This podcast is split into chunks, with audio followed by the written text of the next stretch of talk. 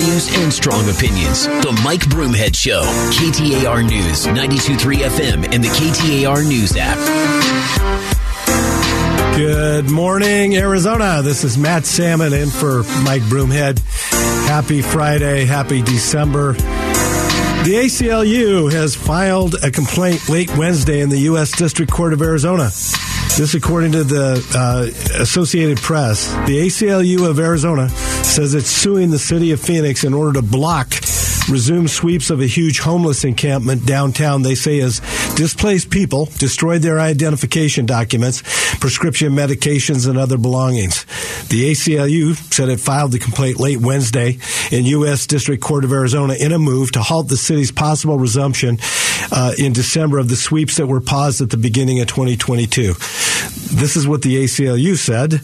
Rather than confront its housing crisis head on and invest in sustainable solutions to homelessness, the city is terrorizing the very people it should be helping. Look, um, we all know that homelessness is not going to go away. We also know that a large percentage of the population of homeless people have mental illness issues or uh, drug addiction issues. And we also know that we don't want uh, to have the same kinds of situations they do in Skid Row in LA or uh, in San Francisco. Uh, we we have to worry about safety and security in our neighborhoods. So there's a lot of things that we have to address. We have to make sure that we're compassionate and we're taking care of our homeless population, but at the same time, uh, we have business owners that are having serious issues doing business with home, homeless populations defecating and urinating on the sidewalks in front of their businesses. And so, what do we do?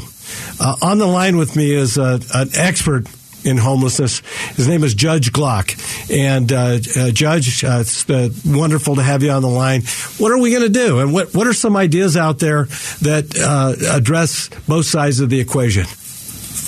Yes, thank you so much for, for having me. So, first of all, as you mentioned, I, I think you understand, as everyone in, in, Phoenix, Arizona understands, that the current model is not working. And anybody looking around in Phoenix should see that.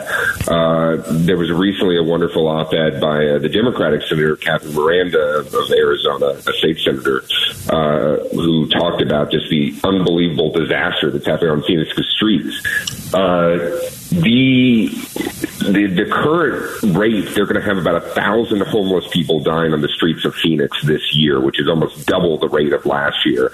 And that's not compassionate. Uh, a more compassionate way is actually begin clearing those streets and offer safe, secure, and frankly affordable alternatives. But the ACLU and a lot of the other groups uh, involved with the, the homeless advocacy community refuse to take that step. You know, I, I, know that one of the things that was proposed last year in the state legislature was this idea of uh, sanctioned campsites. Can you talk a little about that? And I, I know that it's going to probably be considered again at the state legislature. It seems like an idea that uh, has a lot of merit. Could you kind of talk about that, put some meat on the bones? Yeah, so the sanction camping site idea is basically uh, an answer to the question of, well, what can you do today, this week, this month uh, about the homeless problem? Now, you can't and shouldn't try to arrest every single person in the street and put them in jail. That'd be too expensive. You certainly can't do what the ACLU and some of the other groups advocate, which is give every single person in the street a permanent home for as long as they live for free or for basically no cost.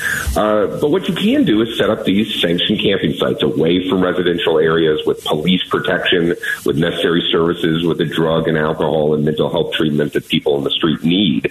Um, and you can do that very rapidly. Places like Oakland or uh, Texas have set up these camps in as little as three weeks. I've been many times to the Esperanza community, a sanctioned camp uh, outside of Austin, Texas, uh, that they was set up after they cleared cleared some of the uh, the homeless encampments under the uh, the Texas highway system, and you know it's it's not a perfect site, but it's obviously a step above where these people were living out of the streets without any protection or uh, any sort of services uh, on their own. And you know, Phoenix and uh, the state of Arizona are definitely correct to, to start considering this. In fact, the mayor of Portland, Oregon, no sort of, you know, uh, arch conservative, recently said he was going to clear all of the streets in the city and put the, the people there, uh, if they wanted to, if they refused to go back to their home or to shelter, into these sanctioned camping sites. And that's uh, clearly a, better alternative than the current uh, situation.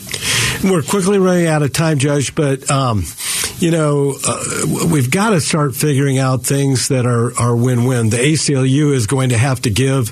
Uh, we're, we're all going to have to be a lot more creative than we've been in the past.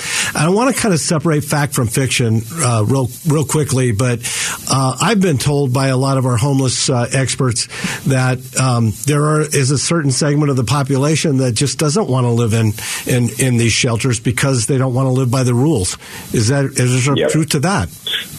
That's absolutely true. They're what it's called in the lingo uh, uh, service resistant. And when you survey people in encampments, usually a large majority say they would refuse to go into shelters. But the important qualification there is that's if the open encampments are continuing to be allowed on the streets or on the sidewalks or parks. If you close off that option, a lot of those people either one go back to their friends and family, where a lot of them were before uh, the street became a, an option when the city refused to enforce it, or two, they do have to go into those shelters or, or services or these sanctioned camping sites. Now, you know, th- they don't like a lot of the rules, which may involve some things such as sobriety, uh, but obviously having someone with severe drug addiction out on their own without rules out of the streets or sidewalk is not a, a viable long term alternative for them or for the cities themselves. Well, Judge, we've run out of time, but I really, really appreciate you taking the time.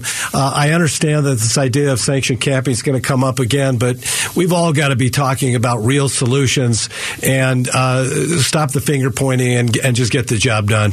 Uh, thank you so much for joining us, and uh, have a happy uh, December and a wonderful Christmas season. Well, thank you so much for having me and agree wholeheartedly, of course. All right. Take care. Uh, next up, uh, we're going to uh, catch you up on the biggest stories of the day in Do You Hear This? Strong values and strong opinions. The Mike Broomhead Show. KTAR News, 92.3 FM, and the KTAR News app. Hey, everybody in Arizona. Matt Salmon in for Mike Broomhead. And uh, we're going to get you caught up today on the biggest stories of the day. And we're going to do Did You Hear This? Did you hear this? Broomhead's reaction to the hottest news stories. Former Secretary of State Ken Bennett joined you today and discussed the law that surrounds canvassing the election in Arizona. 16642 says that the counties shall, not may or think about it, shall uh, canvass the election no less than six days after the election, no more than 20. There's flexibility between six and 20 days, but whether or not you can do it is not an option. Do you think we could see similar problems like this arise again in 2024? Well, I hope not. I, I think that we, uh, as Ken said, we're going to make sure that our elections are operating as they should, and uh, we'll be looking at legislation to, to make sure that it operates exactly like it should. But the fact is, we are a nation that's a rule of laws, and we need to follow the laws. Senator Kyrsten Sinema spoke to you today about her concerns regarding border security. We don't have a legal system that is robust enough to decide quickly who can legally come into the country and who can't. And so our border communities are just overwhelmed with the flood of migrants who are entering the country. Will the federal government get a plan in place before Title 42 ends? I sure hope they do because if they don't, uh, it's going to impact Arizona disproportionately, and we're going to be on the short end of the stick.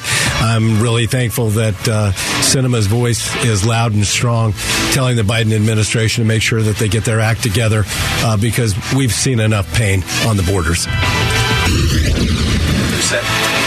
Okay, what else?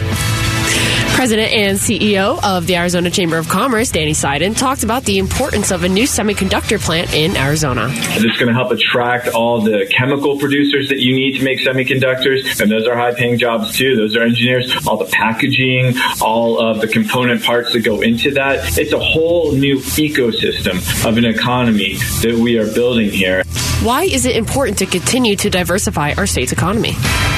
Well, because our economy is uh, going to impact every life in Arizona, and you can't always put your eggs all in one basket.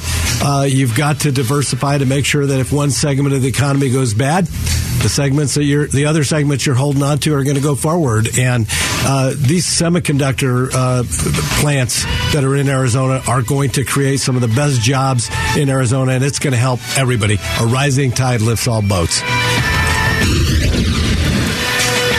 You served in Washington, D.C. for 10 years. What was your proudest accomplishment?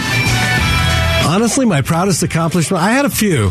One was the No Second Chances for Rapists, Murderers, or Molesters Act that was uh, signed into law by uh, President Bill Clinton. But one of the proudest days of my life was when I got Marine Sergeant Andrew, Andrew Tahmooressi out of prison in Mexico. Uh, he was uh, over there treated very, very badly, and I worked for uh, about a year uh, to get him out of prison in Mexico. And when I was able to welcome him with his mother at the airport, it was one of the happiest days of my life.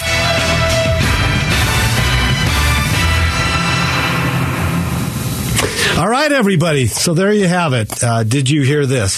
So uh, next up, we're going to be talking about. Uh, uh, the, the, judge that ordered Cochise County uh, to canvass the ballots, and we want to make sure that uh, in Arizona we're following the law. You heard what Ken Bennett had to say, and uh, Cochise County was the holdout county, saying that they weren't going to canvass the election.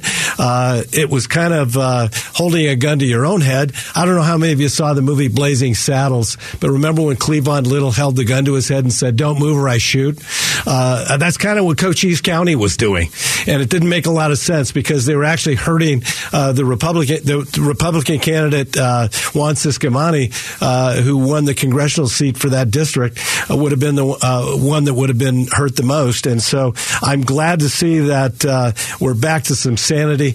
And so I hope you stick with us in the next few minutes and listen to this show because we got a lot of a lot of important things to talk about. And and then at the very end of the hour, we're going to go back over the interview that I had with Kyrsten Sinema.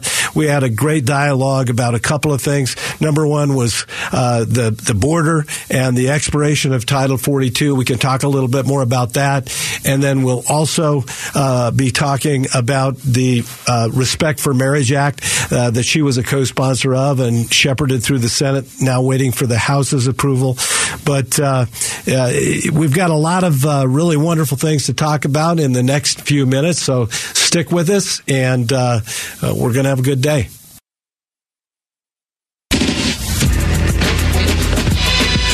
Strong values and strong opinions. The Mike Broomhead Show. KTAR News, 92.3 FM, and the KTAR News app.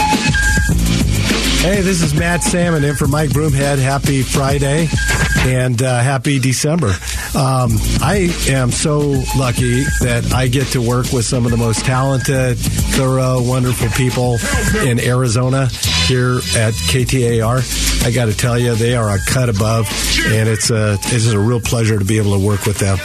Um, I talked a little bit earlier in the uh, program about uh, the Cochise County debacle. I don't know what else you can call it because the law is very, very clear on what uh, the counties can do and what they can't do when it comes to canvassing elections. It's spelled out as clear as can be in the Arizona statutes. Uh, just uh, in the last few days, uh, a judge from Pima County has ordered uh, the uh, Cochise county uh, supervisors to canvass the election and to certify it and to move it up uh, to the state. Uh, the judge, his name was uh, McGinley he rejected uh, one of the supervisor's requests, Crosby, uh, to request to continue the hearing until, until Tuesday so their attorney could get up to snuff, get up to speed, excuse me. This is what McGinley said. He said, the board has exceeded its lawful authority and adding that the law unambiguously requires a vote within 20 days of the election.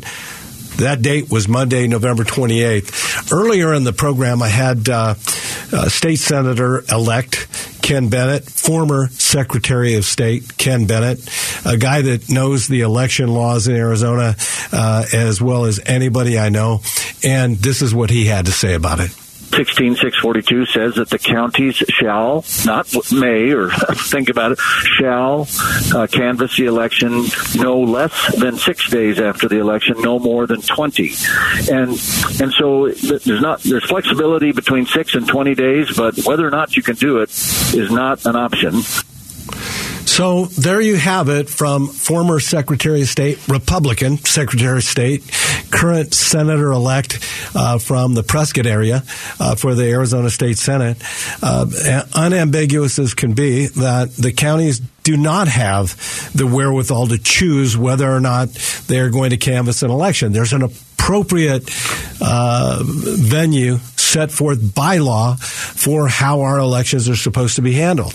The counties, uh, at a date certain, are supposed to uh, canvass those elections, submit those results to the state, and then the state, by a date certain, and I believe that's this coming Monday, uh, are required uh, to uh, continue and canvass uh, the entire state election and then uh, certify that election. And then the process begins if there are those that believe that there were voters disenfranchised, that there were uh, things done illegally during the election. They actually they actually have to then do what our rule of law stipulates, and that is file a lawsuit, present your evidence, and it has to be hardcore evidence. It can't be happenstance. It can't be hearsay. It can't be, uh, I heard that something happened. You have to have hardcore evidence, a smoking gun, to then go uh, to the courts and prove that the election uh, was uh, faulty or that there was some aspect of the election that was fraudulent. That's the way our American system of jurisprudence works. The statutes are clear, the Constitution is clear, and we have to follow the law. So going forward, I have a strong recommendation for my fellow Republicans. I've been a Republican all my life. I've been a Republican precinct committeeman uh, for close to 40 years. I believe in conservative policies, but I also believe in the Constitution of the United States, the Constitution of Arizona, and the rule of law. And so my advice is let's make sure that we are the party of law and order all the way through. And yes, that means with elections too, that we follow the law and we take it as far as we can and then we, we live by it. And going forward, I think that, you know, this last election was uh, devastating for the Republican Party. It's been two cycles now of failure after failure after failure at the polls for the Republicans. Uh, it's been since the 1940s, I believe, or the 1950s, uh, when Harry Truman was president of the United States, since we had a Democrat governor and two Democrat senators. And you have to lay the blame of failure where it's due. The candidates, the party failed in this last election. And we should stop chasing rabbits down rabbit holes and we should focus on what really matters, and that is getting a message out of inclusion to those independent voters and those voters that walked on Republicans and didn't vote for us in this last election to make sure that they vote for us in the future. Look, I believe that the concept of smaller government, less regulations, lower taxes, uh, standing up for parents and families, uh, and, and, making sure that our kids are actually learning important things that value that have value in their life and not being indoctrinated. That our streets are safe. That uh, people have Second Amendment rights, and we have the right to carry, and and life is preserved and protected. All these things are important. Let's get back, folks, to talking about about issues, issues that matter in people's lives. We have the issues.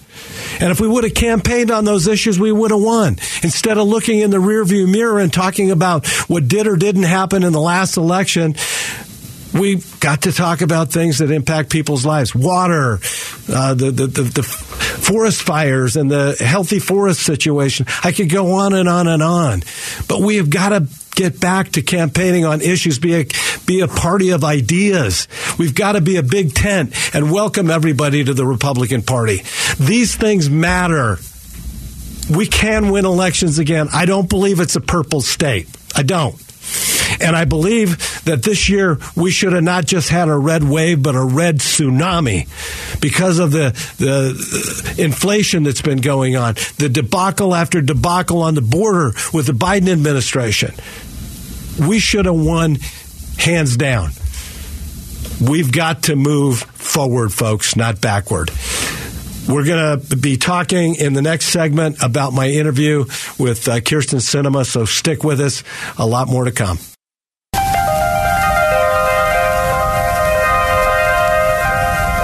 Strong values and strong opinions. The Mike Broomhead Show. KTAR News, 92.3 FM, and the KTAR News app. Happy Friday, everybody. This is Matt Salmon in for Mike Broomhead. This is my last segment of the day. And I just want to recap one of the earlier segments that we had where we were able to interview uh, our senior senator from Arizona, Senator Kyrsten Sinema. Um, she talked about a couple of different issues. Uh, one was her co sponsorship in the passage of the Respect for Marriage Act. And this is what she had to say about what the bill does. It ensures that people who are in loving marriages, whether those be heterosexual or same sex marriages or interracial marriages, um, have the ability for those marriages to be recognized when they move from one state to another in our country.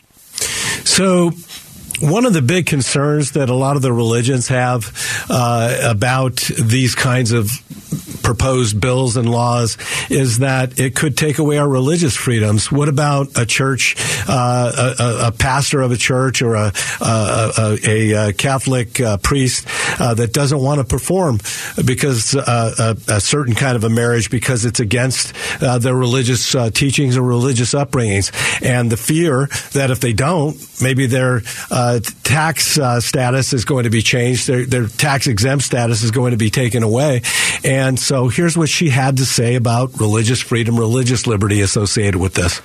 It ensures that they don't have to participate or condone or engage in any kind of same sex marriage that they don't support.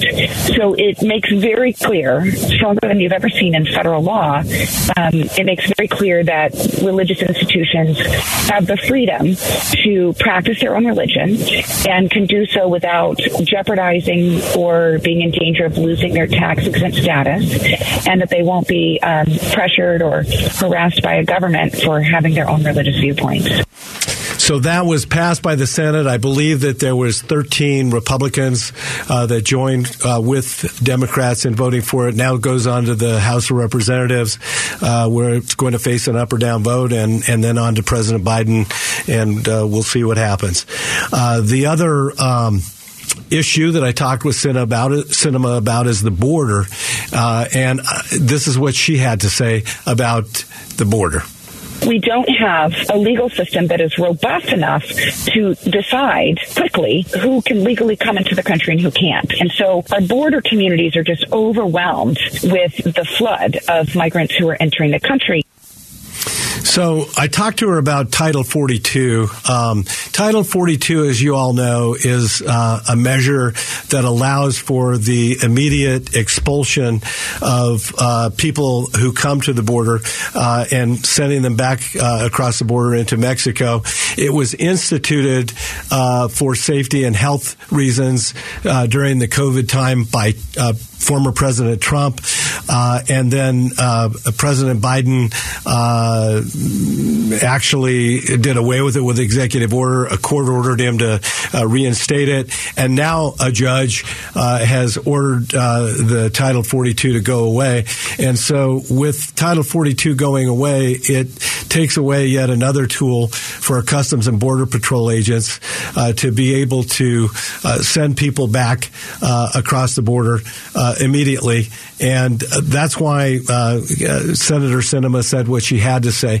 You'd have to be a moron not to see the problems associated with a porous, a completely porous, or go beyond porous, a, a no border situation that we've had to deal with in uh, Yuma has probably been hit harder than anybody. Cochise County uh, has been hit very, very hard. Obviously, uh, uh, in Tucson and Nogales, uh, but uh, we've been inundated, and people have been uh, captured from over hundred different countries at, at, at the border, and countries of interest. When I say countries of interest, that means countries that that pose a serious threat to the United States. Countries uh, in the Middle East uh, and uh, uh people from China uh, uh, coming across those Mexican borders, paying the cartels. And let let let's look at it for exactly what it is.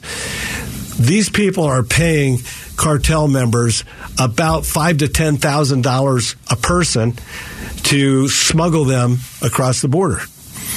The cartels are anything but humane. I talked to one of our CBP, Customs and Border Patrol agents, who told me that one of the women that they apprehended had a bottle of morning after pills. And when they asked her why she had so many morning after pills, she said, because I knew that when I was uh, going to be smuggled across the border by the cartels, that I would be raped several times during that process. Uh, the statistics on women and young girls who are raped uh, while in the custody of the cartels being smuggled across the borders is astronomical, and it's anything uh, but humane. It is a human rights crisis of epic proportions. All people Republican, Democrat, Independent, Libertarian, uh, Green Party. I don't care who you are. This is a human rights crisis of epic proportions. And the way that we're dealing with our border at the national level is a disgrace. It is not helping people at all. I know I've been to Honduras. I've been to El Salvador as a member of Congress. I've met with those, with the leaders of those countries. It's heartbreaking to see the billboards going up, the, the people that have been smuggled across and then who are indentured servants for years to come, slaves uh, because they were smuggled across by the cartels. Not to mention the fentanyl crisis that's killing our youth in this country. We've got a responsibility to fix the borders. And now that Title 42 is going to expire, you have Senator Sinema and Kelly that have uh, uh, been vocal to the administration about making sure that we've got everything in order.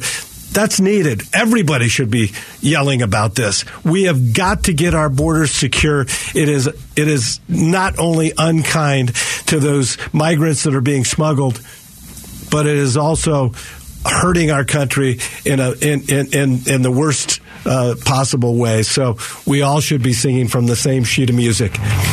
Uh, look, folks, it's been an honor uh, to be on the line with you today and to be in here as a sub for Mike Broomhead. Mike and I have been friends for a lot of years. Uh, I consider him a brother. He's one of the best guys I know, and it's an honor to be able to take his show. Want you all, I probably won't be getting this chance again before Christmas. Merry Christmas. Happy New Year. Happy Hanukkah. And uh, I want you to know that uh, this is the time when we need to put our best our best heart and best efforts forward uh, to be uh, brothers and sisters and looking out for your neighbor. So, Merry Christmas, Happy New Year, Happy Hanukkah, and God bless you all.